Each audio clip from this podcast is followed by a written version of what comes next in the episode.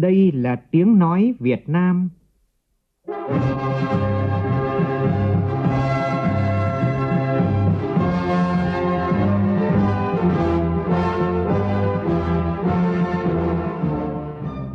là tiếng nói Việt Nam, phát thanh từ Hà Nội, thủ đô nước Cộng hòa xã hội chủ nghĩa Việt Nam.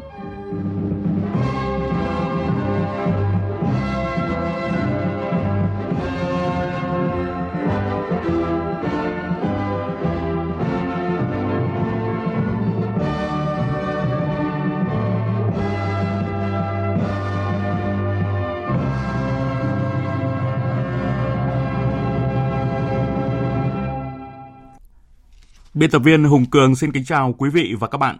Mời quý vị và các bạn nghe chương trình Thời sự chiều của Đài Tiếng Nói Việt Nam. Chương trình có những nội dung chính sau đây.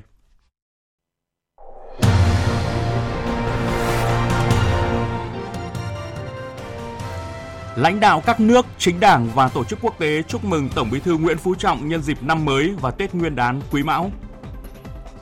Xuất cấp 18.000 tấn gạo hỗ trợ hơn 1 triệu 200 nghìn người dân đón Tết Quý Mão.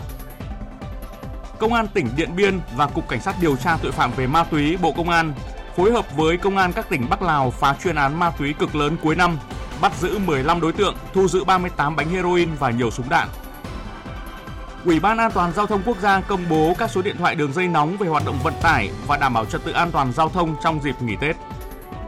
Trong phần tin quốc tế, thành phố Swaziluwa, nơi diễn ra các cuộc đàm phán giữa Mỹ và Việt Nam, tổ chức lễ kỷ niệm 50 năm ngày ký hiệp định Paris Peru rơi vào tình trạng bạo loạn tồi tệ nhất trong 20 năm qua khi hàng nghìn người dân xuống đường biểu tình tại thủ đô Lima và thành phố miền Nam Arequipa. Bây giờ là nội dung chi tiết. Thưa quý vị và các bạn, sáng nay tức 29 Tết Quý Mão, Tổng Bí thư Nguyễn Phú Trọng đã đến dâng hương tưởng niệm Chủ tịch Hồ Chí Minh tại nhà 67 nằm ở khu di tích Chủ tịch Hồ Chí Minh trong phủ Chủ tịch, Hà Nội. Phóng viên Văn Hiếu đưa tin nhà 67, nơi Chủ tịch Hồ Chí Minh đã chút hơi thở cuối cùng, hiện vẫn còn lưu giữ nhiều kỷ vật gắn bó với cuộc đời và sự nghiệp của Chủ tịch Hồ Chí Minh. Trong không khí trang nghiêm, xúc động, Tổng Bí thư Nguyễn Phú Trọng đã thắp nén hương thơm, thành kính tưởng nhớ Chủ tịch Hồ Chí Minh, vị lãnh tụ kính yêu của dân tộc Việt Nam. Sau khi nghe báo cáo tình hình, nói chuyện thân mật với cán bộ, nhân viên khu di tích, Tổng Bí thư Nguyễn Phú Trọng hoan nghênh cán bộ, nhân viên khu di tích đã cố gắng làm tốt công việc được giao, gìn giữ, bảo quản và giới thiệu với đồng bào trong nước, du khách quốc tế những tư liệu hiện vật quý về cuộc đời và sự nghiệp hoạt động cách mạng của Chủ tịch Hồ Chí Minh. Tổng Bí thư Nguyễn Phú Trọng chia sẻ, mỗi lần vào dân hương tưởng nhớ Bác đều có những cảm xúc rất đặc biệt. Chúng ta luôn luôn nhớ ơn công lao của Bác, chính người đã nêu một tấm gương ngời sáng về đạo đức cách mạng để toàn Đảng, toàn dân, toàn quân ta nỗ lực phấn đấu, học tập và noi theo. Anh chị em làm này lại càng vinh dự càng phải nêu gương gì đó. Và truyền được cái cảm hứng cho những người vào thăm bác. Nhân dịp năm mới thì cũng chúc các đồng chí anh chị em và gia đình sang năm mới rất khỏe hạnh phúc và hoàn thành tốt nhiệm vụ của mình. Làm sao truyền cảm hứng nói hết được những cái bản chất những cái đức độ những cái tài năng rất là vĩ đại của bác. Đấy cũng là học tập làm theo với bác và đóng góp vào cái sự nghiệp cách mạng chung của chúng ta. Nhân dịp năm mới chúc ờ, các anh các chị các đồng chí các cháu và gia đình sang năm mới rồi giàu sức khỏe và hoàn thành thật tốt cái nhiệm vụ vinh quang hiếm có này. Không phải ai đều vào đây đâu chỉ xin có mấy lời thôi dạ. tôi nói lại xúc động quá này.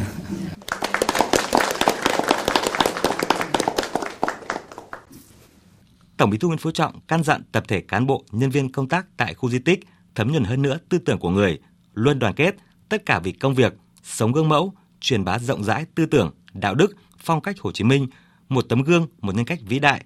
Người đã công hiến cả cuộc đời vì độc lập, tự do của đất nước, vì hạnh phúc của nhân dân. Nhận quả bóng từ vườn bác do cán bộ nhân viên khu di tích Chủ tịch Hồ Chí Minh trao tặng, Tổng Bí thư Nguyễn Phú Trọng xúc động đọc những câu thơ trong bài thơ Bác ơi của nhà thơ Tố Hữu trái bưởi kia vàng ngọt với ai, thơm cho ai nữa hỡi hoa nhài, còn đâu bóng bác đi hôm sớm, quanh mặt hồ in mây trắng bay. Nhân dịp Tết Nguyên đán Quý Mão 2023, Chủ tịch Quốc hội Vương Đình Huệ cũng đã tới dân hương tưởng niệm Bác Hồ tại nhà 67 nằm ở khu di tích Chủ tịch Hồ Chí Minh tại Phủ Chủ tịch. Phóng viên Lê Tuyết thông tin. Trong không khí trang nghiêm và xúc động, Chủ tịch Quốc hội Vương Đình Huệ đã thắp nén hương thơm, bày tỏ lòng biết ơn vô hạn đối với Chủ tịch Hồ Chí Minh. Trước anh linh của Chủ tịch Hồ Chí Minh, Chủ tịch Quốc hội Vương Đình Huệ khẳng định Quốc hội luôn nỗ lực thực hiện hiệu quả trọng trách mà Đảng, Nhà nước, cử tri và nhân dân cả nước giao cho. Thời gian tới, Quốc hội sẽ tiếp tục nghiên cứu, hoàn thiện khung khổ pháp lý nhằm tiếp tục xây dựng Quốc hội thực sự là cơ quan đại biểu cao nhất của nhân dân, đại diện cho ý chí, nguyện vọng của nhân dân, là cơ quan quyền lực nhà nước cao nhất, phát huy tính dân chủ, pháp quyền, hiện đại, chuyên nghiệp, khoa học, công khai, minh bạch, hiệu lực hiệu quả trong tổ chức và hoạt động bảo đảm Quốc hội thực hiện tốt chức năng lập pháp, quyết định các vấn đề quan trọng và giám sát tối cao với các hoạt động của đất nước. Di tích nhà 67 hiện vẫn còn lưu giữ nguyên vẹn những kỷ vật gắn bó với Chủ tịch Hồ Chí Minh những năm cuối đời. Đây cũng là nơi thường xuyên diễn ra các cuộc họp của Bộ Chính trị và những năm ác liệt nhất trong cuộc chiến tranh phá hoại của đế quốc Mỹ ở miền Bắc. Cũng trong ngày, tại Hoàng Thành, Thăng Long, Chủ tịch Quốc hội Vương Đình Huệ đã dâng hương tưởng nhớ các bậc tiền nhân đã có công gìn giữ bảo vệ non sông, đất nước. Thưa quý vị và các bạn, nhân dịp năm mới 2023 và Tết cổ truyền của Việt Nam, lãnh đạo nhiều nước, chính đảng và tổ chức quốc tế đã gửi thư, thiếp chúc mừng tới đồng chí Tổng Bí thư Ban chấp hành Trung ương Đảng ta Nguyễn Phú Trọng.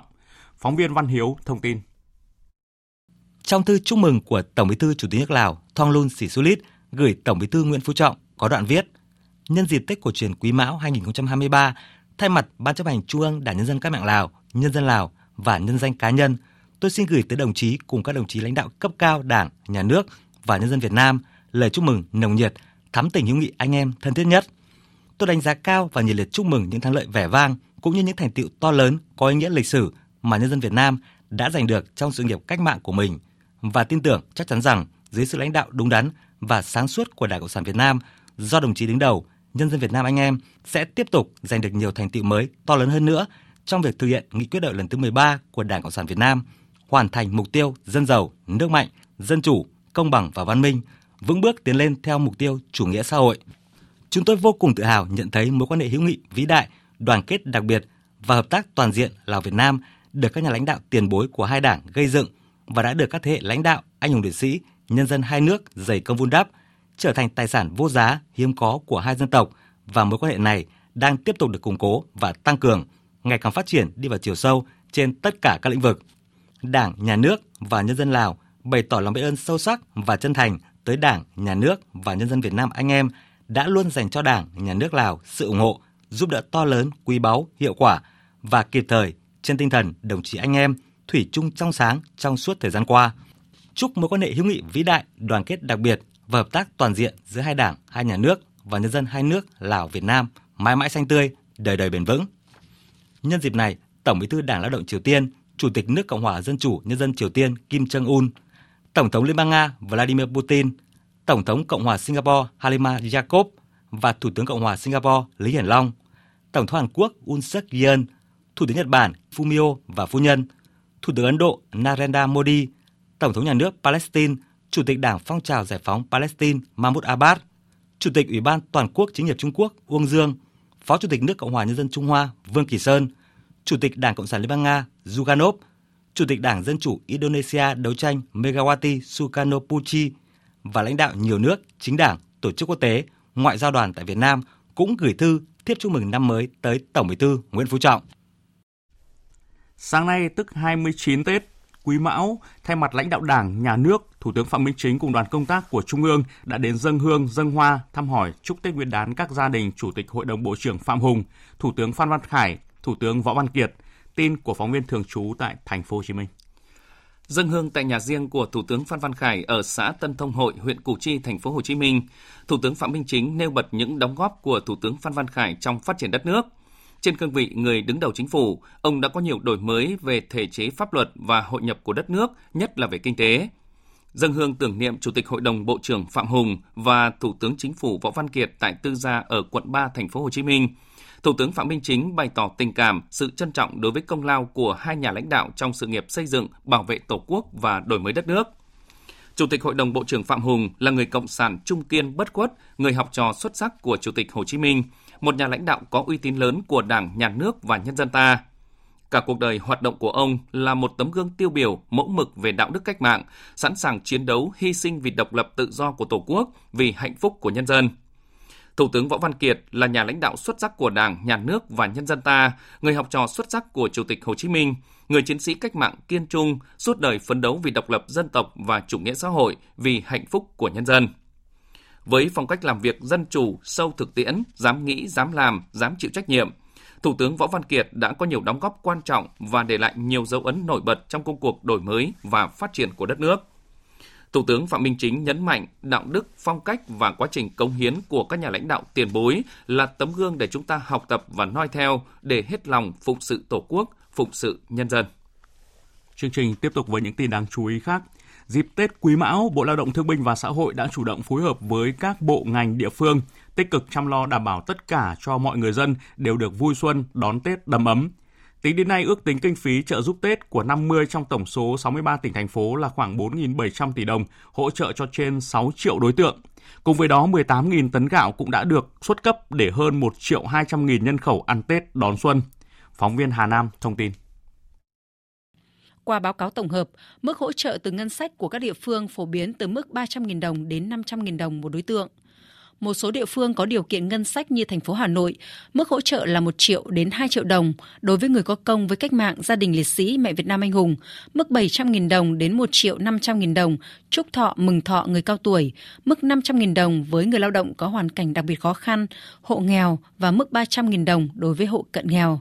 Thành phố Cần Thơ có mức hỗ trợ 1 triệu 100 nghìn đồng đối với đối tượng bảo trợ xã hội đang hưởng trợ cấp hàng tháng và hộ nghèo. Tỉnh Lâm Đồng mức hỗ trợ là 500 nghìn đồng một hộ cận nghèo và mức 700 nghìn đồng đối với một hộ nghèo. Tỉnh Lạng Sơn có mức hỗ trợ 600 nghìn đồng đối với đối tượng bảo trợ xã hội và người có hoàn cảnh khó khăn. Ngoài ra, các địa phương còn lập kế hoạch tổ chức các đoàn lãnh đạo đi thăm tặng quà cho các cơ quan tổ chức, các cơ sở trợ giúp xã hội trên địa bàn với mức trung bình từ 5 đến 15 triệu đồng. Ông Phạm Ngọc Dũng, trưởng phòng trợ giúp đột xuất, Cục Bảo trợ xã hội, Bộ Lao động Thương binh và Xã hội cho biết thì hiện nay về cơ bản thì là các địa phương cũng đã triển khai gần xong những cái kế hoạch hỗ trợ Tết cho bà con gặp khó khăn. Thời điểm hiện tại theo cái báo cáo của 50 đến 63 tỉnh thành phố thì hiện nay cái số ngân sách cả nguồn vận động và nguồn từ ngân sách nhà nước hỗ trợ thì khoảng là 4.700 tỷ đồng và hỗ trợ trên khoảng 6 triệu đối tượng đón Tết Nguyên đán Quý Mão năm 2023 về việc hỗ trợ gạo cho các đối tượng gặp khó khăn trong dịp Tết Nguyên đán Quý Mão và Giáp Hạt năm 2023, ông Phạm Ngọc Dũng cũng cho biết, vừa qua có 18 tỉnh gặp khó khăn về nguồn lực, gồm Sóc Trăng, Ninh Thuận, Cao Bằng, Nghệ An, Tuyên Quang, Trà Vinh, Đắk Nông, Quảng Bình, Đắk lắc, Bạc Liêu, Gia Lai, Bắc Cạn, Con Tum, Hà Giang, Bình Phước, Quảng Ngãi, Quảng Trị và Lạng Sơn, đề nghị Trung ương hỗ trợ gạo. Tính đến ngày 19 tháng 1 năm 2023 thì đã có 18 tỉnh đề xuất với Bộ Lao động Thương binh Xã hội báo cáo Thủ tướng xuất cấp tổng số là 18.000 tấn gạo hỗ trợ Tết Nguyên đán Quý Mão và Giáp Hạt năm 2023. Trên cơ sở đề xuất của các địa phương, Bộ Lao động Thương binh và Xã hội đã phối hợp với Bộ Tài chính ra soát, thẩm định trình Thủ tướng Chính phủ xem xét xuất cấp gạo để các địa phương hỗ trợ người dân.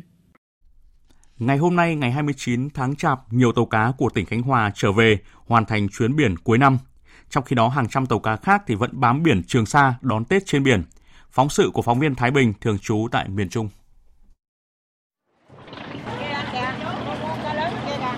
Phiên chợ cuối cùng trong năm nhâm dần ở bến cá Vĩnh Trường, bên sông Quán Trường, thành phố Nha Trang, tỉnh Khánh Hòa khá rộn ràng. Từ 3-4 giờ sáng, tàu cá vào ra hối hả, người mua bán tấp nập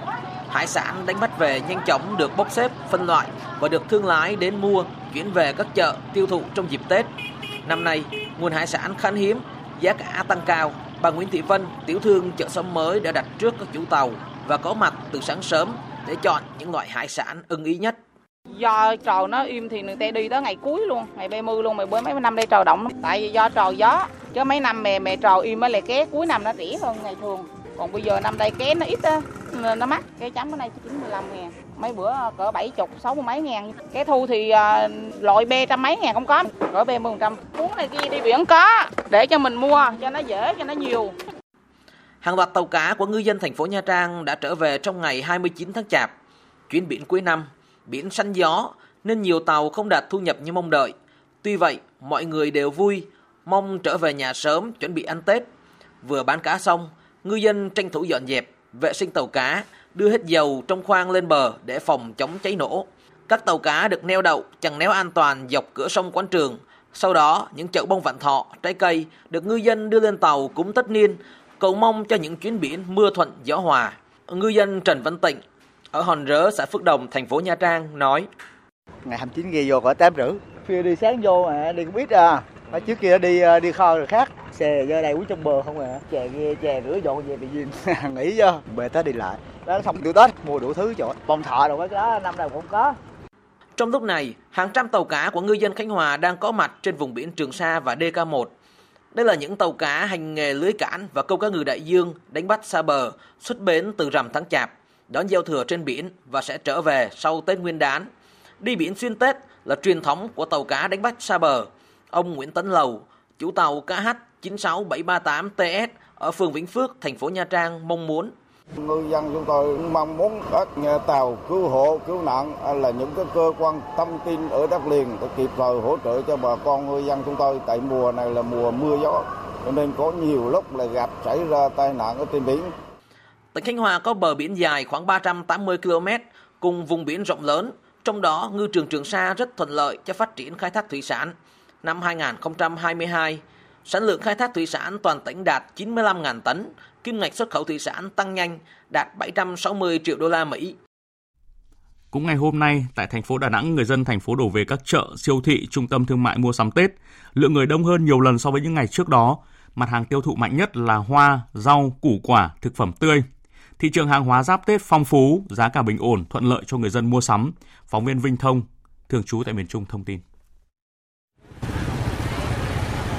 Chợ đầu mối Hòa Cường, quận Hải Châu tấp nập xe tải tiếp tục chở hàng từ các nơi đổ về. Đầu giờ sáng, khu chợ rộng lớn này đã đông nghịt người. Bà Hồ Thị Hoa, một người đi chợ nhận xét. So với mỗi năm thì à, bây giờ hàng lá củ quả cũng phong phú như mỗi năm, giá cả bình ổn. Bà Hà Thị Thúy, tiểu thương hàng trái cây chợ đầu mối Hòa Cường cho biết hàng hóa năm nay phong phú. Các tiểu thương nhập hàng từ nhiều nguồn, từ các vựa trái cây lớn trong Nam ngoài Bắc. Năm nay thì ế hơn năm ngoái, người bán thì nhiều, hàng hóa nhập về rất cao, 20-30% đó. Từ ngày 20 tháng Chạp đến nay, mỗi ngày chợ đầu mối Hòa Cường, quận Hải Châu, thành phố Đà Nẵng tiếp nhận hàng trăm lượt xe tải hàng hóa, trong đó chủ yếu là hoa quả, là ghim. Từ đây, hàng hóa được phân phối về các chợ trong thành phố tiêu thụ. Ông Huỳnh Văn Bông, tổ trưởng tổ bảo vệ chợ đầu mối Hòa Cường cho biết. Tăng cường thêm 30% con số nữa, cách quy tắc phường, kể cả giao thông nữa. Làm ban đêm á, cái buổi sáng sớm bây giờ tỏ được. Vì lượng họ quá nhiều đi. Họ ồ ạt họ đổ về. Tại các siêu thị trung tâm thương mại, những ngày cuối năm, sức mua tăng cao, giá cả ổn định. Bà Lê Thị Hiền, đại diện siêu thị Co-op Mart Đà Nẵng cho biết, đơn vị phối hợp với các nhà sản xuất tăng cường lượng hàng hóa đáp ứng nhu cầu của người tiêu dùng. Chúng tôi cũng thực hiện nhiều chương trình khuyến mãi kích cầu cùng với cái sự việc là thực hiện bình ổn giá vào những ngày cận Tết thì chúng tôi phối hợp với nhà cung cấp giảm sâu một số sản phẩm đặc trưng của Tết đảm bảo được mua sắm tiết kiệm. Chuyển sang khu vực đồng bằng sông Cửu Long, Tại Cần Thơ, các nhà vườn trồng hoa vẫn đang tất bật đưa những chậu hoa cuối vụ Tết đi tiêu thụ. Và năm nay, nhờ đổi mới sáng tạo lai giống cây, nhiều nhà vườn đã đạt được thuận lợi như như ý, trong khi người dân thì lại có được những chậu hoa lạ, mới đẹp để chơi Tết. Phóng viên Hồng Phương, thường trú đồng bằng sông Cửu Long phản ánh.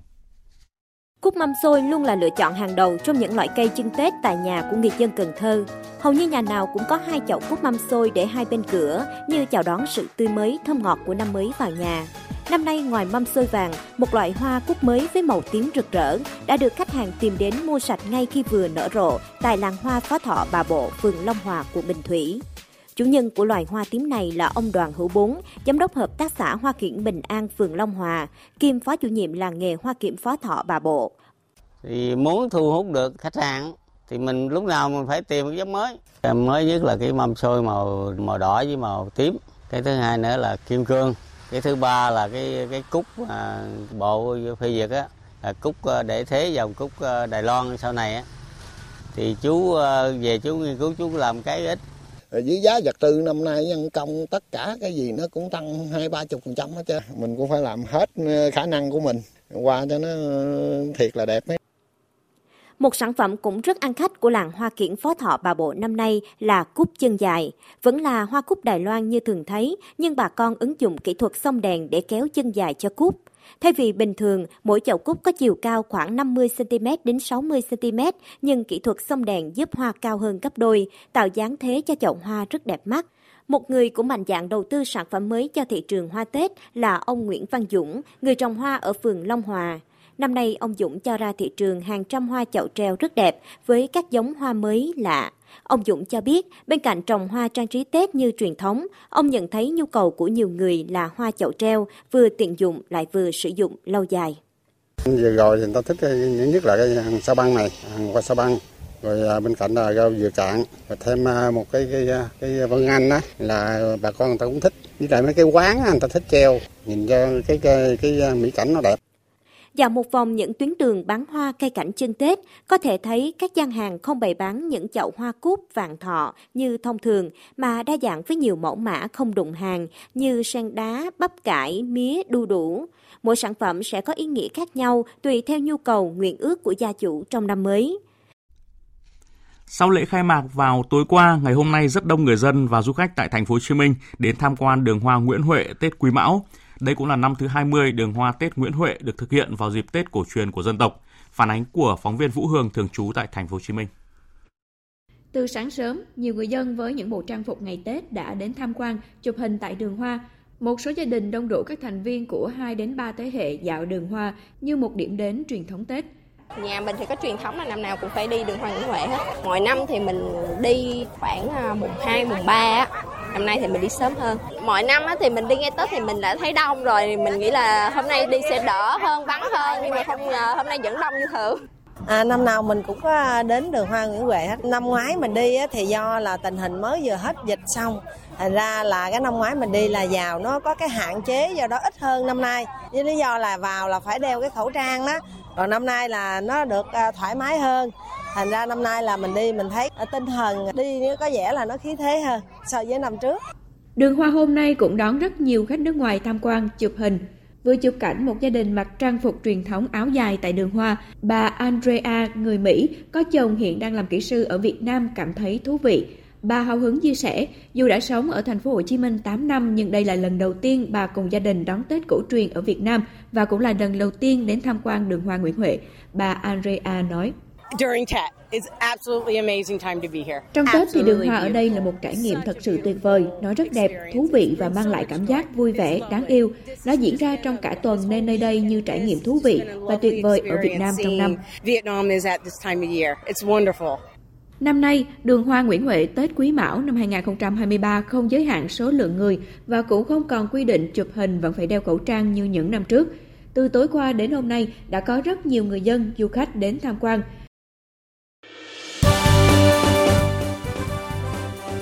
Thời sự tiếng nói Việt Nam Thông tin nhanh Bình luận sâu Tương tác đa chiều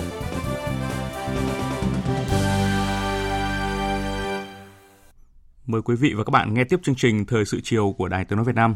Ủy ban An toàn Giao thông Quốc gia vừa công bố số điện thoại đường dây nóng về hoạt động vận tải và đảm bảo trật tự an toàn giao thông trong dịp nghỉ Tết Nguyên đán Quý Mão 2023 để người dân tiện liên hệ. Cụ thể như sau. Theo đó, để phản ánh các vi phạm trong lĩnh vực đường bộ như chở quá số người, tăng giá vé quá quy định, chạy sai luồng tuyến, dừng đón trả khách sai quy định, ùn tắc giao thông, tai nạn giao thông và các vi phạm khác, uống rượu bia, sử dụng điện thoại, ma túy khi lái xe, không đội mũ bảo hiểm, vi phạm tốc độ, vận chuyển hàng cấm. Người dân có thể liên hệ số điện thoại của Cục Cảnh sát Giao thông Bộ Công an 0995 676767 hoặc 069 234 2608. Để phản ánh các thông tin về tình trạng quá tải tại nhà ga, bến xe, công tác bán vé, hành vi tăng giá vé quá quy định, chạy sai luồng tuyến, đề nghị người dân liên hệ số điện thoại Phòng Quản lý Vận tải và Phương tiện Người lái, Cục Đường bộ Việt Nam 1900 599 870, máy lẻ 2 để phản ánh các bất cập về tổ chức giao thông, chở quá tải trọng, ùn tắc giao thông trên cao tốc và các quốc lộ, đề nghị liên hệ số điện thoại của Phòng Quản lý Bảo trì Kết cấu Hạ tầng Giao thông, Cục Đường bộ Việt Nam 1900 599 870, máy lẻ 1.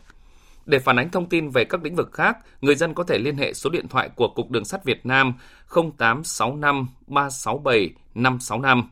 Cục Hàng không Việt Nam 0916 562 119, Cục Đường thủy nội địa 0942 107 474,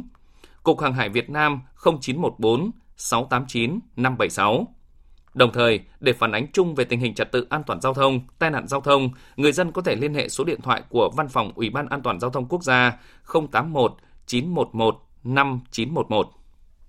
Và để kịp thời ngăn chặn các hành vi vi phạm trong hoạt động kinh doanh xăng dầu và bảo vệ quyền lợi người tiêu dùng trong và sau Tết Nguyên đán Quý Mão, Tổng cục Quản lý thị trường đã ban hành công văn số 77 về giám sát, kiểm tra, xử lý vi phạm trong kinh doanh xăng dầu. Tin của phóng viên Phạm Hạnh và Hà Nho.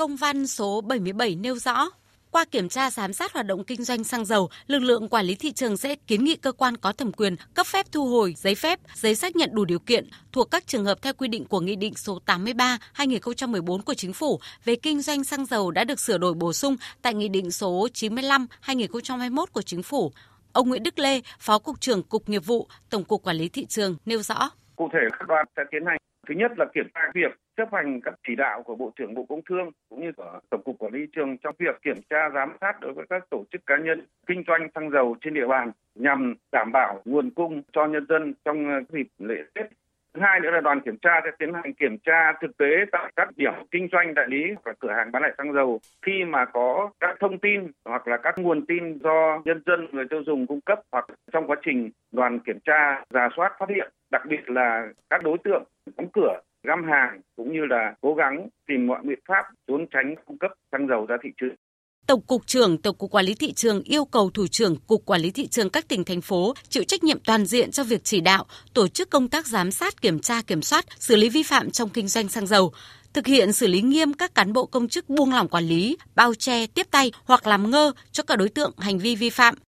tại công văn số 77 về việc giám sát kiểm tra xử lý vi phạm trong kinh doanh xăng dầu, Tổng cục Quản lý thị trường yêu cầu thủ trưởng Cục Quản lý thị trường các tỉnh thành phố nghiêm túc triển khai. Trong quá trình thực hiện, nếu có vướng mắc báo cáo kịp thời về tổng cục để thống nhất chỉ đạo, ông Trần Hữu Linh, Tổng cục trưởng Tổng cục Quản lý thị trường nhấn mạnh, xăng dầu là mặt hàng trọng điểm trong kiểm tra giám sát dịp trong và sau Tết Nguyên đán 2023. Trong dịp Tết Nguyên đán, theo chỉ đạo của chính phủ và của Bộ Công Thương, chúng tôi sẽ tiếp tục tập trung vào mặt hàng xăng dầu bởi vì là xăng dầu thì cũng tiếp tục là mặt hàng mà cần quan tâm đặc biệt trong việc là kiểm soát chống gian lận thương mại và xử lý nghiêm minh những cái hành vi găm hàng, bán hàng không đúng giá niêm yết đối với các cơ sở kinh doanh xăng dầu trên cả nước và đây là nhiệm vụ chính trị rất là quan trọng của lực lượng quản lý thị trường trong việc là kiểm tra kiểm soát hơn 17.000 cây xăng trên cả nước trong dịp Tết Nguyên đán. Công an tỉnh Đồng Nai ngày hôm nay thông tin về việc khởi tố giám đốc và 8 người khác tại trung tâm đăng kiểm 6004D, phường Tân Biên, thành phố Biên Hòa về hành vi nhận hối lộ. Tin của phóng viên thường trú tại thành phố Hồ Chí Minh. Theo đó, cơ quan cảnh sát điều tra công an tỉnh Đồng Nai đã ra quyết định khởi tố vụ án hình sự, khởi tố bị can, bắt tạm giam các đối tượng Lương Minh Tú, sinh năm 1981, giám đốc trung tâm, Lê Văn Lộc, Lê Sơn Tuyền, Phạm Phú Giáo, Phan Hữu Lương, Lê Khánh Phương, Trần Đức Duy, Đào Minh Hiền, Nguyễn Thanh Hải, Ngoài ra, cơ quan cảnh sát điều tra công an tỉnh Đồng Nai cũng ra quyết định khởi tố bị can, bắt tạm giam đối tượng Võ Trí Giang, nhân viên trung tâm dạy lái xe Sài Gòn 3T ở phường Tân Tiến, thành phố Biên Hòa và Lê Tiến Trung, giám đốc công ty vận tải Vĩ Khang, phường Long Bình, thành phố Biên Hòa để tiếp tục điều tra về hành vi đưa hối lộ. Cơ quan điều tra xác định, đối tượng Lương Minh Tú đã chỉ đạo bàn bạc thỏa thuận với 8 đăng kiểm viên và nhân viên có xe quen, dẫn mối đến đăng kiểm tại trung tâm 6004D ngoài số tiền đóng phí đăng kiểm, phí đường bộ theo quy định nộp vào cho kế toán. Đối với các xe đăng kiểm và có các vi phạm về các lỗi tiêu chuẩn kỹ thuật thì bắt buộc các chủ xe phải đưa thêm tiền để bỏ qua lỗi vi phạm. Kết quả điều tra ban đầu, từ tháng 1 năm 2022 đến tháng 12 năm 2022, các đối tượng trên đã nhận số tiền hối lộ lên đến hàng chục tỷ đồng. Riêng đối tượng Lương Minh Tú thừa nhận đã nhận số tiền hối lộ khoảng hơn 3 tỷ đồng. Tại Hà Nội, để đảm bảo an ninh an toàn Tết Nguyên đán Quý Mão, Công an Hà Nội triển khai đợt cao điểm tấn công chấn áp tội phạm. Tin của phóng viên Việt Cường. Thượng tá Phạm Quỳnh, Phó trưởng phòng Cảnh sát điều tra tội phạm về ma túy, Công an Hà Nội cho biết, trong đợt cao điểm đấu tranh chấn áp tội phạm dịp Tết Nguyên đán 2023, lực lượng cảnh sát ma túy Công an Hà Nội sẽ tập trung đấu tranh với loại tội phạm này, đặc biệt sẽ đấu tranh mạnh với đối tượng tập trung sử dụng ma túy tại các cơ sở kinh doanh có điều kiện Ờ, để mà đảm bảo cho nhân dân đón Tết Nguyên đán Quý Mão và cũng như là bình yên trong ờ, an ninh trật tự của thủ đô, chúng tôi ờ, huy động tất cả cán bộ chiến sĩ của cảnh sát ma túy không kể ngày đêm và cũng không kể ngày Tết tăng cường điều tra cơ bản, bám sát địa bàn và cũng như là quản lý các đối tượng nghiện hoặc là những người sử dụng trái phép ma túy cũng như là các cái cơ sở kinh doanh dịch vụ có điều kiện lợi dụng để sử dụng ma túy. Thì chúng tôi đã tăng cường tối đa tất cả anh em cán bộ chiến sĩ trong cái dịp Tết Nguyên đán này. Nên ờ, chúng tôi hứa là sẽ đảm bảo an ninh trật tự cho thủ đô bình yên. Công an tỉnh Điện Biên và Cục Cảnh sát điều tra tội phạm về ma túy Bộ Công an phối hợp với Công an các tỉnh Bắc Lào vừa triệt xóa một đường dây tội phạm ma túy xuyên quốc gia cực lớn từ Lào vào Việt Nam trong chuyên án 822L. Trong vòng chưa đầy 75 giờ đồng hồ đã có tới 15 đối tượng bị bắt giữ tại Điện Biên, Lai Châu và hai tỉnh Udom Say, Phong Sa Lì của nước Cộng hòa Dân chủ Nhân dân Lào. Tăng vật thu giữ gồm 38 bánh heroin, 3 kg ma túy đá, một khẩu súng, 157 viên đạn các loại, một hộp tiếp đạn AK, 180 triệu kíp Lào. Tin của phóng viên Vũ Lợi.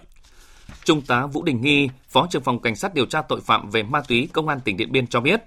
Trung tuần tháng 8 năm 2022, chuyên án mang bí số 822L được xác lập với sự phối hợp chặt chẽ của Công an Điện Biên và Công an các tỉnh Bắc Lào.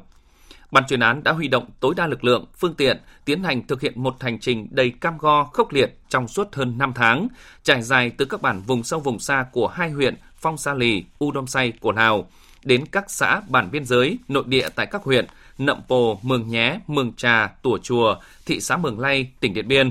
Mường Tè, Nậm Nhùn, Sìn Hồ, Phong Thổ, Tam Đường, tỉnh Lai Châu, Sapa, Mường Khương, tỉnh Lào Cai. Theo Công an tỉnh Điện Biên, sau khi bắt được hai đối tượng đầu tiên trong đường dây, mở rộng bắt giữ thêm 7 đối tượng, trong đó có 3 đối tượng tại Lào. Theo lời khai của các đối tượng, tổng cộng trong khoảng thời gian từ tháng 8 năm 2022 đến nay đã mua bán trên 412 bánh heroin, 28 kg thuốc phiện và 3 kg ma túy đá. Tiếp theo là thông tin thời tiết đáng chú ý.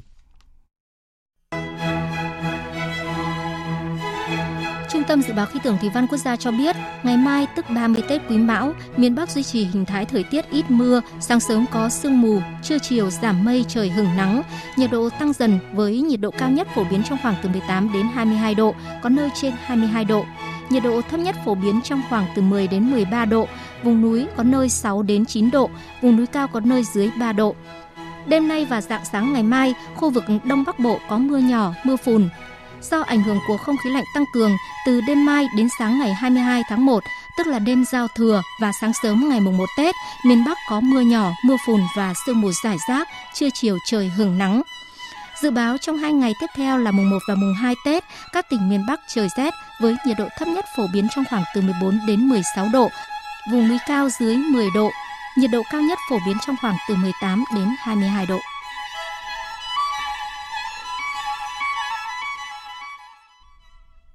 Chuyển sang phần tin quốc tế. Tiếp tục chuỗi hoạt động kỷ niệm 50 năm ngày ký hiệp định Paris tại Pháp, thành phố Soazilewa, nơi diễn ra các cuộc đàm phán giữa Mỹ và Việt Nam, tổ chức lễ kỷ niệm và thăm lại các địa điểm lịch sử gắn liền với các cuộc đàm phán cách đây nửa thế kỷ. Tham dự buổi lễ có ông Tonino Panetta, thị trưởng thành phố, đại sứ Việt Nam tại Pháp Đinh Toàn Thắng cùng toàn thể bạn bè Pháp và Việt kiều từng gắn bó với hội nghị Paris. Phóng viên Mạnh Hà thường trú tại Pháp thông tin. Lễ kỷ niệm được bắt đầu với các hoạt động thăm lại những địa điểm lịch sử như tòa nhà trường Đảng Cộng sản Pháp tại phố Maurice Torre, nơi ở và đàm phán của đoàn đàm phán Việt Nam Dân Chủ Cộng Hòa, căn nhà số 11 phố Đắc, nơi diễn ra các cuộc đàm phán bí mật giữa cố vấn đặc biệt Lê Đức Thọ với cố vấn của Tổng thống Mỹ Henry Kissinger và cuối cùng là quảng trường mang tên Hiệp định Paris và cột biểu tượng vì hòa bình, được khánh thành dịp kỷ niệm 40 năm ngày ký Hiệp định Paris. Phát biểu tại buổi lễ, thị trưởng thành phố Swazilowa Ông Tonino Paletta khẳng định Hiệp định Paris không chỉ có ý nghĩa với người dân Việt Nam mà còn là niềm vinh dự và tự hào của người dân Pháp nói chung và người dân thành phố Swazilowa nói riêng khi được tham gia trực tiếp vào một giai đoạn lịch sử của thế giới. Đó cũng là một ngày lịch sử, lịch sử với cả thành phố Swazilowa, một thành phố nhỏ bé nhưng đã được tiếp đón phái đoàn Việt Nam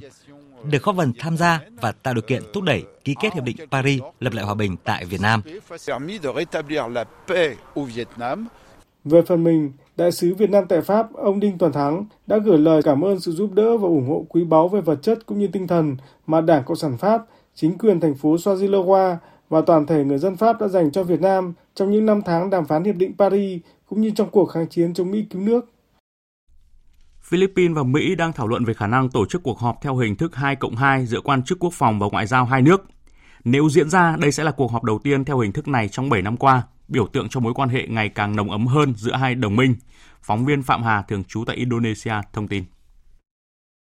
Theo đại sứ Philippines tại Mỹ Jose Manuel Romandes, hai bên đang lên kế hoạch cho cuộc gặp dự kiến vào tháng 3 tới. Một nguồn tin khác cho biết cuộc họp có thể diễn ra sớm hơn. Sau cuộc họp theo hình thức 2 cộng 2 vào tháng 1 năm 2016, mối quan hệ giữa Mỹ và Philippines đối mặt với nhiều sóng gió dưới thời cựu Tổng thống Rodrigo Duterte. Một cuộc gặp 2 cộng 2 được nối lại sẽ biểu tượng cho những tiến bộ gần đây đạt được trong việc hàn gắn mối quan hệ song phương. Mỹ hiện vẫn mong muốn cải thiện quan hệ với Philippines, quốc gia nằm gần eo biển Đài Loan và Biển Đông, có vị trí địa chiến lược quan trọng trong khu vực. Philippines được đánh giá đang xích lại gần hơn với Mỹ dưới thời Tổng thống Ferdinand Marcos. Tuy nhiên, quốc gia này cũng có những thúc đẩy hợp tác kinh tế với Trung Quốc. Theo nhận định của giới chuyên gia khu vực, những nỗ lực của Trung Quốc nhằm tìm kiếm sự ủng hộ của Philippines phụ thuộc vào việc nước này có thể thực hiện các sáng kiến kinh tế. Chính phủ Philippines cho biết đã đảm bảo được các khoản đầu tư trị giá 22,8 tỷ đô la Mỹ trong chuyến công du cấp nhà nước của Tổng thống Marcos tới Bắc Kinh vào đầu tháng này. Chuyến thăm Trung Đông của Cố vấn An ninh Quốc gia Mỹ Jake Sullivan đang được dư luận đặc biệt quan tâm khi tiến trình hòa bình Trung Đông nóng trở lại. Giới lãnh đạo Israel và Palestine đang tranh thủ tìm kiếm sự ủng hộ của Mỹ, còn thế giới Ả Rập và Hồi giáo liên tục lên tiếng ủng hộ và sát cánh cùng Palestine với những lo ngại về các chính sách của chính phủ cực hữu tại Israel. Tổng hợp của biên tập viên Đình Nam và Trần Nga. Tôi nghĩ hôm nay bạn đến thăm Israel ở một thời điểm đặc biệt, bởi vì chúng ta có những thách thức cấp bách đối với an ninh và những cơ hội to lớn cho hòa bình. Tôi mong đợi các cuộc thảo luận giữa chúng ta.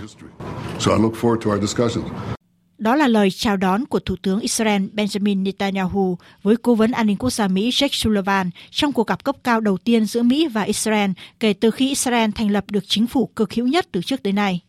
Cuộc gặp diễn ra trong bối cảnh Mỹ không hài lòng về một số thành viên chính phủ mới của Israel tìm cách thúc đẩy các chính sách chống lại người Palestine, trong đó có việc đẩy mạnh xây dựng các khu định cư tại bờ Tây chiếm đóng hay chuyến thăm gây tranh cãi gần đây của một thành viên nội các Israel đến đền thờ Al-Aqsa, vốn quy định chỉ dành cho người Hồi giáo.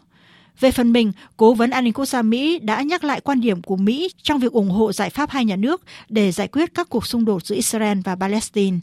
Đây cũng là điều mà Tổng thống Palestine Mahmoud Abbas mong muốn khi tiếp Cố vấn An ninh Quốc gia Mỹ tới thăm vào tối muộn cùng ngày. Trong cuộc gặp với vị quan chức cấp cao Mỹ, Tổng thống Palestine kêu gọi chính quyền của Tổng thống Mỹ Joe Biden ngăn chặn chính phủ Israel thúc đẩy các biện pháp leo thang chống lại người Palestine, Ông cho rằng chính sách của chính phủ cực hữu Israel đang phá hủy những cơ hội còn lại để đạt được hòa bình và ổn định trong khu vực. Do đó, Mỹ phải can thiệp trước khi quá muộn. Tổng thống Palestine cũng muốn Mỹ nhanh chóng khôi phục lãnh sự quán Mỹ ở Jerusalem, với vai trò giám sát các mối quan hệ của Mỹ với người Palestine ở bờ Tây và cho phép mở lại văn phòng của Tổ chức Giải phóng Palestine ở thủ đô Washington. Những ngày qua, một loạt các quốc gia Ả Rập và Hồi giáo cũng đã lên tiếng sẽ sát cánh cùng Palestine, kêu gọi lối lại ngay lập tức tiến trình hòa bình Trung Đông vốn đã bị đình trệ từ năm 2014. Iran và Hàn Quốc vừa triệu đại sứ của nhau về mâu thuẫn gia tăng sau phát biểu mới đây của Tổng thống Hàn Quốc Yoon suk yeol tại các tiểu vương quốc Ả Rập Thống Nhất. Biên tập viên Đình Nam thông tin. Phát biểu trước lực lượng Hàn Quốc đồn trú tại Abu Dhabi, Tổng thống Hàn Quốc cho rằng nước này và các tiểu vương quốc Ả Rập Thống Nhất có hoàn cảnh tương đồng một bên phải đối phó với Triều Tiên và bên kia đối phó với mối đe dọa từ Iran, kẻ thù lớn nhất. Tuyên bố được đưa ra khi bối cảnh quan hệ Iran và các tiểu vương quốc Ả Rập Thống Nhất vừa mới bắt đầu khởi sắc, với việc các tiểu vương quốc Ả Rập Thống Nhất vừa đưa đại sứ trở lại Iran trong năm nay sau 6 năm vắng bóng. Hơn nữa, chính sách hiện nay của chính phủ Iran cũng mong muốn thúc đẩy phát triển mối quan hệ với các quốc gia láng giềng. Tổng thống Iran Ibrahim Raisi từng cho biết, Iran mong muốn cải thiện quan hệ với tất cả các quốc gia láng giềng của mình. Những vấn đề tồn động của khu vực nên do khu vực tự giải quyết mà không có bàn tay can thiệp từ bên ngoài. Chính vì thế, tuyên bố của Tổng thống Hàn Quốc khiến Iran vô cùng tức giận. Dù văn phòng Tổng thống Hàn Quốc đã giải thích, Iran đã triệu tập đại sứ Hàn Quốc Yoon Kang Hyun lên để cảnh báo rằng các mối quan hệ song phương có thể được xem xét lại nếu vấn đề không được giải quyết – Thứ trưởng Ngoại giao Iran Zera Najafi cho rằng phát biểu của Tổng thống Yoon có tính can thiệp, làm suy yếu và phá hoại hòa bình và ổn định ở khu vực. Đồng thời nhắc lại việc Hàn Quốc đóng băng số tiền của Iran lên tới 7 tỷ đô la Mỹ tại các ngân hàng Hàn Quốc dựa theo các lệnh trừng phạt của Mỹ. Tuy nhiên, Hàn Quốc lại phản nàn ngược lại với Iran về phát biểu này. Bộ Ngoại giao Hàn Quốc hôm qua đã triệu tập đại sứ Iran tại Seoul Said Baramchi Sabestari lên để bác bỏ phát biểu của Thứ trưởng Iran cho rằng cáo buộc nhằm vào Hàn Quốc của Iran là không có cơ sở. Hiện phát biểu của Tổng thống Hàn Quốc cũng đang gây ra một làn sóng phản đối trong nước. Các nhà lập pháp đối lập cáo buộc ông đã gây ra thảm họa ngoại giao, trong khi một số thành viên trong đảng của ông Yoon cũng nói rằng lẽ ra ông phải cẩn thận hơn. Tình trạng bạo loạn tồi tệ nhất 20 năm qua tại Peru vẫn tiếp diễn khi hôm qua hàng nghìn người xuống đường biểu tình tại thủ đô Lima và thành phố miền Nam Arequipa. Đụng độ giữa cảnh sát và người biểu tình lại xảy ra khi những phần tử quá khích tấn công cảnh sát và muốn kiểm soát một vài sân bay trong ngày hôm qua. Tổng hợp của biên tập viên Đài tiếng nói Việt Nam. Hôm qua, theo giờ địa phương, cuộc biểu tình Hãy tiếp quản Lima cùng lời kêu gọi tân Tổng thống Dina Boluarte phải từ chức ngay đã diễn ra ở thủ đô Lima với nhiều dòng người từ các khu vực khai thác mỏ phía nam của Peru đổ về. Chúng tôi muốn Tổng thống Dina Boluarte từ chức và tổ chức các cuộc bầu cử mới. Các cuộc biểu tình sẽ tiếp tục cho đến khi điều này xảy ra. Miền Nam của Peru cũng đang náo loạn vào lúc này. Chúng tôi đến Lima từ tất cả các vùng phía Nam. Tại cả thủ đô Lima, thành phố miền Nam Arequipa và nhiều khu vực khác đều xảy ra đụng độ khi người biểu tình ném đá vào cảnh sát, trong khi cảnh sát đã phải dùng đạn hơi cay để dẹp loạn. Ba sân bay đã bị tấn công có chủ đích trong ngày hôm qua. Kết quả là nhiều chuyến bay tại Peru đã phải tạm hoãn và một tòa nhà có lịch sử lâu đời tại thủ đô Lima đã bốc cháy sau khi người biểu tình xông vào. Theo Văn phòng Thanh tra Quốc gia Peru, tính đến hết ngày hôm qua đã có ít nhất 54 người chết, gần 800 người bị thương, bao gồm cả cảnh sát trong các cuộc biểu tình trong hơn một tháng qua, bất chấp việc chính phủ đã ban bố tình trạng khẩn cấp. Thủ tướng Peru Alberto Otarola tối qua đã gọi các cuộc biểu tình mới nhất không phải là cuộc tuần hành vì hòa bình, mà đó chính là sự phá hoại luật pháp, trong khi Tổng thống Peru Dina Boluarte cũng khẳng định. Đây không phải là một cuộc biểu tình ôn hòa. Các hành vi biểu tình bạo lực xảy ra vào tháng 12 và tháng 1 sẽ không thể không bị trừng phạt. Văn phòng công tố sẽ kiểm tra và mở hồ sơ của những người có hành vi bạo lực và phá hoại tài sản công và tư nhân. Tổng thống Peru cũng tuyên bố sẵn sàng đối thoại với mọi người dân trên khắp cả nước nhưng sẽ không chấp nhận hành vi bạo lực và phá hoại. Thời sự VOV nhanh, tin cậy, hấp dẫn. Quý vị và các bạn đang nghe chương trình Thời sự của Đài Tiếng nói Việt Nam. Thưa quý vị và các bạn, nhằm giúp công chúng tiếp cận và biết đến các chất liệu phong phú của mỹ thuật truyền thống Việt Nam, những năm gần đây, một nhóm các họa sĩ trẻ thuộc Trường Đại học Mỹ thuật Việt Nam đã tổ chức thường niên các workshop hướng dẫn người dân thử nghiệm và vẽ tranh con giáp tự ứng với mỗi năm. Đáng lưu ý các hoạt động này được nhóm họa sĩ tổ chức tại Đình Nam Hương, một không gian cổ kính giữa lòng phố cổ Hà Nội, mang đến những cảm xúc mới mẻ và trải nghiệm hấp dẫn cho công chúng yêu nghệ thuật. Bài viết của phóng viên Thủy Tiên.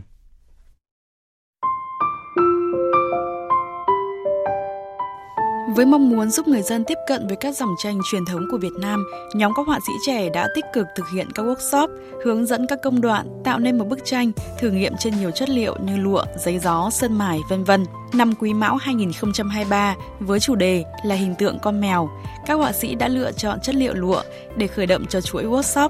Lý giải việc chọn chất liệu này đầu tiên, họa sĩ Hoàng Lan cho rằng Thực ra chất liệu lụa ở Việt Nam mặc dù nó là một chất liệu truyền thống nhưng mà chưa nhiều người biết đến thế thì thường mọi người sẽ nhắc đến sơn mài, nghĩ đến sơn mài. Trong khi lụa nó cũng có rất là nhiều những điểm hay độc đáo mà khác với sơn dầu và sơn mài. Những workshop lụa như này nó giúp đưa chất liệu này đến gần với mọi người hơn. Năm nay là năm mèo, thế là bọn mình đã chọn chủ đề là vẽ mèo. Nhưng bên cạnh đấy thì mèo cũng là một con vật gần gũi với cả mọi người và nhất là Việt Nam nó thu hút được rất là nhiều những người yêu thích mèo tham gia. Để tạo nên một bức tranh mèo trên lụa, người vẽ cần thực hiện nhiều công đoạn, trong đó một số bước cần chỉn chu đến từng chi tiết. Đầu tiên là bước phác thảo, rồi làm nét trên giấy, từ bàn nét mặc lên trên khung lụa, cuối cùng là phần màu nước để tạo sắc thái cho bức tranh. Theo họa sĩ trẻ Đặng Mỹ Linh, để thể hiện những đặc tính của mèo trên lụa, người vẽ cần lưu ý những điểm sau thì chất liệu lụa là một chất liệu rất là nhẹ nhàng và mỏng, cho nên là khi mà vẽ lên trên nó thì chúng ta cần phải chú ý những cái nét vẽ thật là uyển chuyển, vẽ nhẹ thôi. Và vẽ động vật thì các con vật đấy sẽ có cái phần lông rất là mềm mại và mượt mà, thì chúng ta nên những cái nét bút nhẹ để tỉa những cái phần lông đấy điểm đặc biệt của mèo đó chính là phần ngũ quan và quan trọng nhất là phần mắt mèo thì chúng ta cần phải tả rõ được cái phần mắt mèo để thể hiện ra cả cái ngũ quan cũng như là thông minh cũng như là sự nhanh nhẹn của con mèo. Vẽ mèo trên lụa là thử nghiệm không dễ dàng với những người không học chuyên ngành nghệ thuật. Nhưng việc học hỏi, làm quen với một trải nghiệm mới, đặc biệt là được thực hành trong một không gian cổ kính như đình Nam Hương, đã mang đến những dấu ấn đặc biệt cho người dân. Ờ, tôi thấy ờ, nó là một cái trải nghiệm mà hoàn toàn mới. Tôi chưa vẽ bao giờ cả, không có một chút dính líu tới nghệ thuật cả. Nhưng mà hôm nay thì bắt đầu mới cầm cọ thử lần đầu thì thấy nó rất là thú vị. Thì tôi thấy là cái con mèo với lụa thực ra nó cũng có những sự ăn nhập nhất định với nhau vì mèo nó cũng mềm mại, nó cũng nhẹ nhàng và lụa thì cũng thế. nên là khi mà vẽ mèo trên lụa thì có vẻ rất là phù hợp. Cũng là một cái trải nghiệm, một cái kỷ niệm để ờ, đánh dấu cái thời điểm sang năm mới âm lịch rồi. Vào đây thì không chỉ có vẽ mà còn là được nhìn, được ngắm bức tranh của triển lãm mà các bạn đang trưng bày ở đây rồi cái khung cảnh, cái kiến trúc của đình Nam Hương rồi cảm nhận cái không khí nó vừa hiện đại vừa truyền thống. Mình thấy có ý nghĩa ở một cái nơi uh, di tích lịch sử này rồi uh, trẻ con vừa được đi chơi này vừa được thử vẽ này đấy, và được uh, giao tiếp với rất là nhiều uh, người cũng có cả những người ngoại quốc nữa. Thì đối với đối với mình thì đấy là cái trải nghiệm bổ ích cho con. Con mèo thì sẽ tượng trưng cho một cái sự nhanh nhẹn này dễ thương này. Hình tượng con mèo rất là đẹp thì mình cũng mong rằng là năm mới sẽ có thêm nhiều may mắn và mọi điều điều tốt đẹp nhanh nhẹn hanh thông là người yêu nghệ thuật và đam mê khám phá bản sắc văn hóa của các quốc gia châu Á, anh Mark, khách du lịch đến từ Anh, đã không bỏ lỡ workshop thú vị này. It's fantastic. Um, I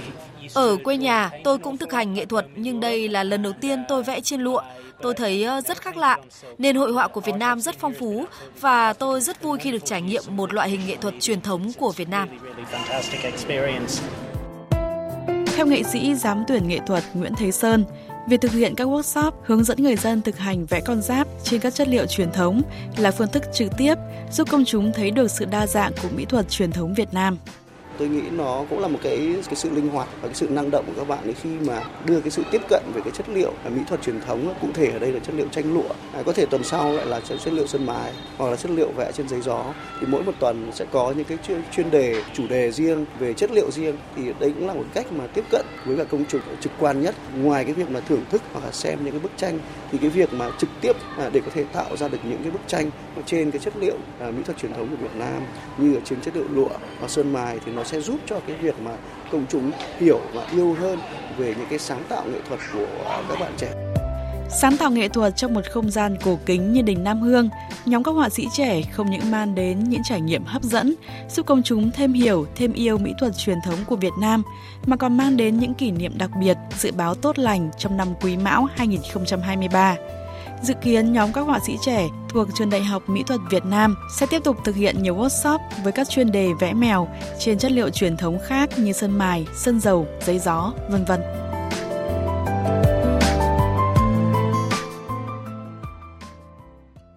Tiếp theo chương trình thời sự chiều nay là trang tin thể thao.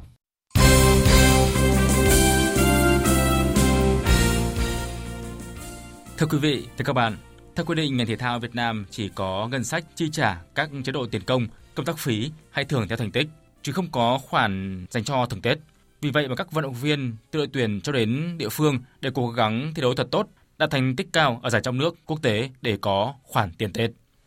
Năm 2022 vừa qua, thể thao Việt Nam có hai giải đấu lớn là SEA Games 31 và Đại hội thể thao toàn quốc. Điều này giúp các vận động viên thuộc top đầu của thể thao Việt Nam có được một cái Tết đầy phấn khởi như chia sẻ của tay vợt cầu lông Nguyễn Thủy Linh.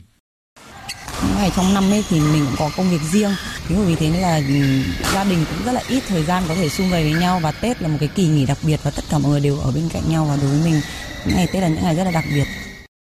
Là cô gái vàng của thể thao Việt Nam, Nguyễn Thị Oanh giành ba huy chương vàng SEA Games 31 và bốn huy chương vàng Đại hội thể thao toàn quốc, mong về khoản thưởng hơn 200 triệu đồng. Vận động viên tiêu biểu toàn quốc 2022 cho biết, cô vừa trải qua một năm khá ngọt ngào và phía trước mục tiêu lớn nhất là bảo vệ huy chương vàng tại SEA Games 32.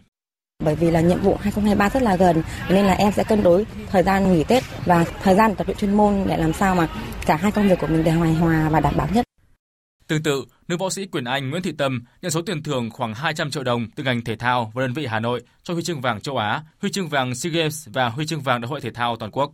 Do phải chuẩn bị cho giải vô địch thế giới diễn ra vào tháng 3, Nguyễn Thị Tâm cho biết vẫn sẽ phải dành ít nhất 2 tiếng mỗi ngày để tập trong những ngày Tết. Một số ít vận động viên khác thậm chí có được số tiền thưởng lớn từ nhiều nguồn khác nhau. Kình ngư Nguyễn Huy Hoàng nhận gần 900 triệu đồng nhận 5 huy chương vàng SEA Games và 3 huy chương vàng tại hội thể thao toàn quốc. Tây vật Lý Hoàng Nam nhận gần 2 tỷ đồng từ câu lạc bộ Hải Đăng Tây Ninh và các nhà tài trợ cho việc bảo vệ thành công huy chương vàng SEA Games. Đặc biệt, sau lại kiện tướng cờ vua Lê Quang Liêm kiếm được 134.000 đô la, tức là hơn 3 tỷ đồng tiền thưởng từ thi đấu cho năm 2022. Theo chuyên trang cờ vua uy tín thế giới chess.com, Lê Quang Liêm đã chính thức gia nhập câu lạc bộ những kỳ thủ kiếm tiền trên 100.000 đô la Mỹ trong một năm. Nhiều trang báo thể thao nước ta vừa đồng loạt đăng tin huấn luyện viên Philip Chusier gần như chắc chắn sẽ là người tiếp quản chiếc ghế nóng của ông Park Hang-seo tại đội tuyển Việt Nam. Xét về kinh nghiệm cầm quân, huấn luyện viên Chusier từng làm việc ở bờ biển Nga, Nigeria, Qatar, Maroc, Nam Phi, Nhật Bản. Bên cạnh bảng thành tích ấn tượng, vị chiến lược gia sinh năm 1955 có kinh nghiệm làm việc ở Việt Nam, đó là quãng thời gian làm giám đốc kỹ thuật của Trung tâm Đào tạo bóng đá trẻ PVF. Dù vậy, thông tin chính thức chỉ được VFF đưa ra sớm nhất là vào đầu tháng 2 tới đây, bởi hợp đồng của huấn luyện viên Park Hang-seo chính thức kết thúc vào ngày 31 tháng 1 năm 2023. Chủ tịch VFF, ông Trần Quốc Tuấn nêu rõ. Thực tiễn, nếu mà chúng ta chọn đúng huấn luyện viên à, có kinh nghiệm và phù hợp thì sẽ phát huy được cái sức mạnh tối đa. Chúng tôi cũng nghĩ rằng cái việc công bố với trường cũng cần có một thời điểm phù hợp để chúng ta thực hiện à, bắt đầu từ nhiệm vụ SEA Games vào tháng 5 năm 2023 tổ chức tại Campuchia cũng như vòng loại Asian Cup à, diễn ra vào tháng 7, tháng 8 à, và đặc biệt là những cái vòng loại World Cup 2026 bắt đầu diễn ra vào tháng 11. Theo thông tin mới nhất, câu lạc bộ Hoàng Anh Gia Lai đã giữ lại tiền đạo Washington Brandao và bổ sung thêm tiền đạo Paulo cùng trung vệ Pape Diakite để chốt sổ ngoại binh cho V-League 2023. Cũng liên quan tới đội bóng phố núi, mới đây, công ty VPF đề nghị Hoàng Anh Gia Lai không sử dụng hình ảnh nhà tài trợ mới trong phạm vi V-League 2023 do vi phạm nghĩa vụ đối với nhà tài trợ giải đấu trong quy chế bóng đá chuyên nghiệp. Chia sẻ với truyền thông, ông Bầu Đồng Nguyên Đức tỏ ra thất vọng và cho biết có thể bỏ dài. Gói tài trợ của nhãn hàng giải khát với Hoàng Anh Gia Lai có giá trị lên tới 80 tỷ đồng trong 2 năm. Đáng chú ý, việc cấm quảng cáo tới đối thủ cạnh tranh là điều chưa từng có tiền lệ tại các giải vô địch quốc gia trên toàn thế giới.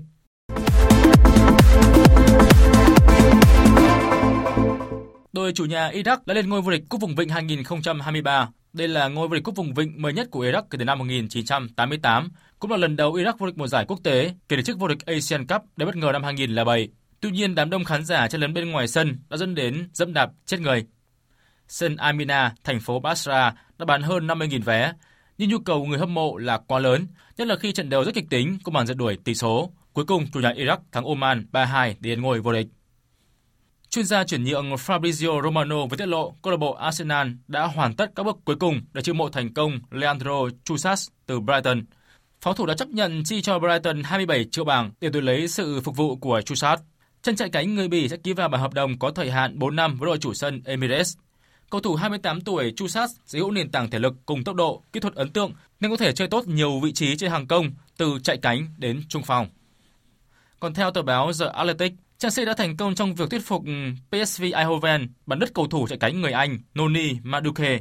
Cầu thủ chạy cánh phải thuận chân trái này sẽ sớm bắt chuyến bay tới London để hoàn tất buổi kiểm tra y tế. The Blues phải chi 35 triệu euro để hoàn tất thương vụ chuyển nhượng. Dự báo thời tiết Bắc Bộ và khu vực Hà Nội nhiều mây, có mưa nhỏ vài nơi, sáng sớm có sương mù và sương mù nhẹ, trưa chiều giảm mây hưởng nắng, gió nhẹ, trời rét, vùng núi có nơi rét đậm rét hại, nhiệt độ từ 12 đến 20 độ, có nơi trên 20 độ.